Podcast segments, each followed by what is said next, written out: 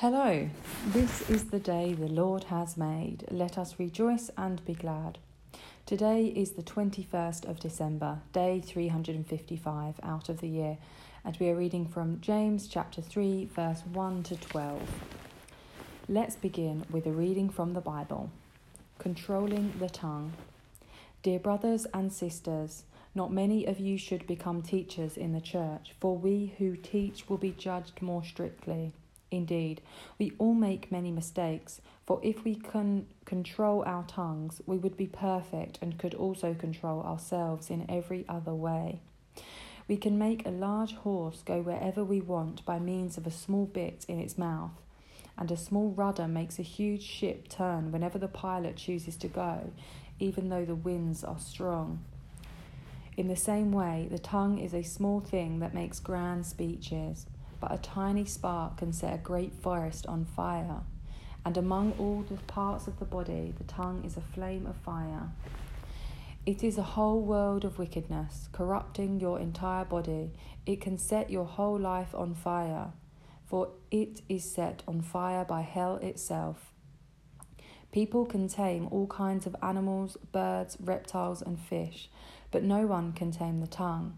It is restless and evil, full of deadly poison.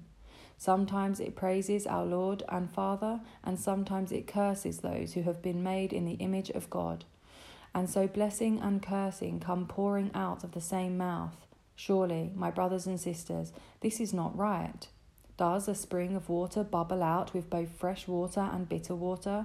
Does a fig tree produce olives or a grapevine produce figs? No, and you can't draw fresh water from a salty spring. This is the word of the Lord. Here ends the first reading. Now let's turn to the New Living Translation. Teaching was a highly valued and respected profession in Jewish culture, and many Jews who embraced Christianity wanted to become teachers. James warned that although it is good to aspire to teach, teachers' responsibility is great because their words and example affect others' spiritual lives. If you are in a teaching or leadership role, how are you affecting those you lead? What you say and what you don't say are both important.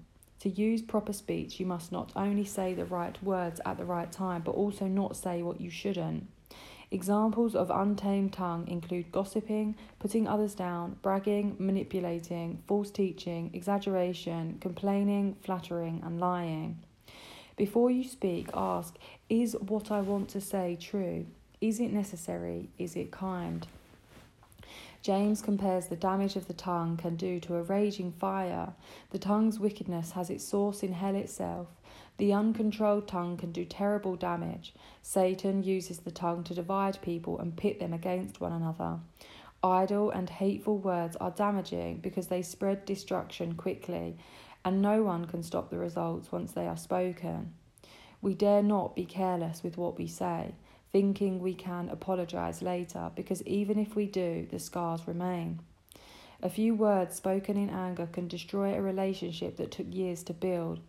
Before you speak, remember that words are like fire. You can neither control nor reverse the damage they can do. If no human being can tame the tongue, why bother trying? Even though we may not achieve perfect control of our tongues, the Holy Spirit will help us learn self-control. Remember that we are not fighting the tongue's fire in our own strength.